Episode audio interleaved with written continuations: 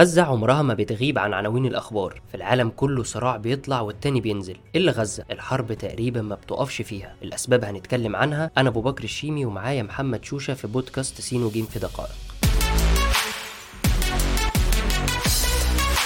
اشمعنى غزة؟ غزة كانت دايما كورة نار لكل الأطراف. إحنا بنتكلم هنا عن ثالث أكبر كثافة سكانية في العالم عن شريط ساحلي ما يعديش 365 كيلو عليه فوق 2 مليون بني آدم. معدل نمو سكاني ضخم مقرب من 3% وبطالة 70% و80% تحت خط الفقر. في منطقة شبه معدومة الموارد. وحصار جزئي من 2005 وشبه كامل من 2007 طيب بنسمع كتير عن الحصار لكن بعضنا يمكن ما يعرفش تفاصيله. إيه هي؟ لحد 2005 كانت إدارة غزة مع إسرائيل اللي لقت المشاكل كترت بدون عائد فاعلنت خطة فك الارتباط. أو انسحاب نفذته من طرف واحد الفصائل روجت له وقتها باعتباره انتصار في حرب التحرير لكنه إدى إسرائيل التحكم الكامل في كل منافذ الحياة في غزة منها المجال الجوي والمياه الإقليمية ومنطقة عازلة بتحوط كل حدود القطاع باستثناء 11 كيلو على حدود مصر. يعني كده مصر شريك في الحصار زي ما بيقولوا. كنت لسه جايلك في الكلام في النقطة دي. نقطة العبور الوحيدة بين مصر وغزة هي معبر رفح وده كان مخصص لعبور الأفراد. في 2005 اتعمل اتفاق لإعادة تأهيله لمرور البضائع تحت إدارة السلطة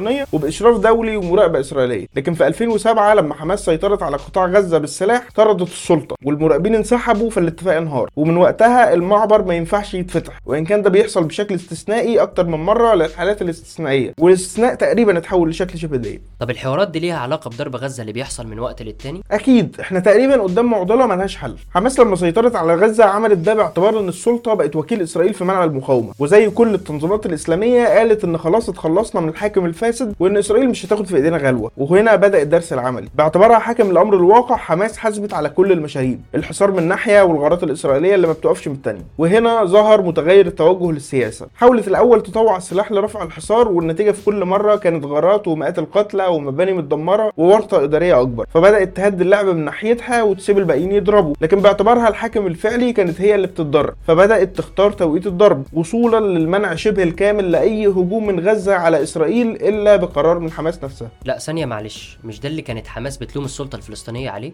هو كده بالضبط. وفي حين إن السلطة كانت عندها مبرر إنها تقول إنها مضطرة لأنها مرتبطة باتفاقيات مع إسرائيل فحماس ما كانش عندها المبرر ده لكنها كانت مضطرة للمنع مرة بالقوة ومرات بالسياسة. طب لو الوضع زي ما بتوصفه كده مش المفروض الأمور تهدى؟ دي كمان معضلة ملهاش حل. شعبية حماس في الأساس قامت على محو إسرائيل من الوجود. بالتالي مش هينفع تتفاوض معاها على حل شامل لرفع الحصار أو لمنع الاشتباك. فبقى الحل إن يحصل فترات تهدئة لكن كل ما الدنيا تتخنق حماس بتضطر تخف إيديها شوية على الفصائل وكل ما يتقال عنها خانة السلاح بتضطر تقول أنا لسه حركة مقاومة. وكل ما التفاوض على تبادل الأسرى يتعطل حماس تضطر تضغط عسكريا إيه تبادل الأسرى ده كمان؟ حماس محتفظة بجنود إسرائيليين مش مؤكد عددهم ولا عايشين ولا جثث. بتطلب مبادلتهم بأسرى فلسطينيين. الوضع صعب لأن فاتورة التبادلات السابقة كانت مكلفة سياسيا على حكومات إسرائيل. باعتبارها بتضطر تفرج عن قادة مهمين بيخرجوا يرجعوا يقودوا التنظيمات. زي ما حصل مع قائد حماس يحيى السنوار نفسه اللي طلع في آخر صفقة تبادل والوضع في إسرائيل مش ناقص لأنها كل كام شهر عندها انتخابات. أنت كده بكلامك ده بتحمل حماس المسؤولية لوحدها عن الوضع؟ طبعا لأ.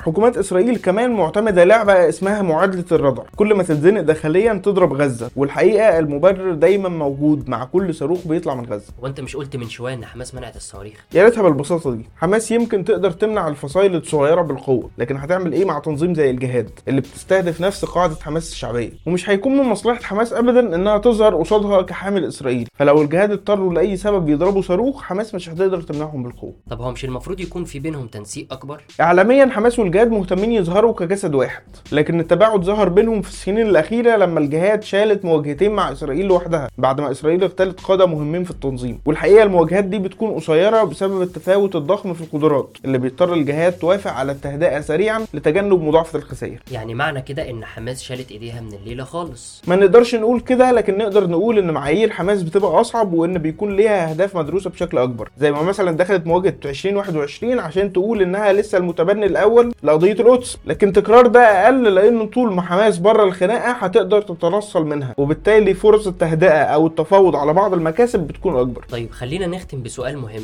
تحديدا عن منصور عباس العضو في التحالف الحاكم في إسرائيل. الراجل شبه إخواني معقول ما بيتدخلش في الموضوع ده؟ وضع منصور عباس معقد لأن الراجل داخل الحكومة الإسرائيلية ومش ناوي يطلع منها مهما اتغيرت. شكلها اليسار تمام شكلها اليمين يا ريت لأنهم ببساطة هيقدروا يتفاهموا مع بعض أكتر في القضايا المجتمعية اللي ليها أبعاد الفلسطينيه بالتالي في كل مناسبة بيقول إنه موجود بس عشان يحل أزمات المجتمع العربي في إسرائيل وإنه مش هيتدخل في أي قضية ليها علاقة بالأمن القومي أو السياسة الخارجية ولا حتى بيحاول يدين أي هجوم على غزة. وإن كان قال إنه ما بيحبش يشوف الحروب بيسقط فيها ابرياء حاجة كده ينفع تتوصف بيه المجتمع العربي جوه إسرائيل بتاعي أما غزة فللأبرياء رب يحميه. شكرا يا محمد وشكرا لكل مستمعينا.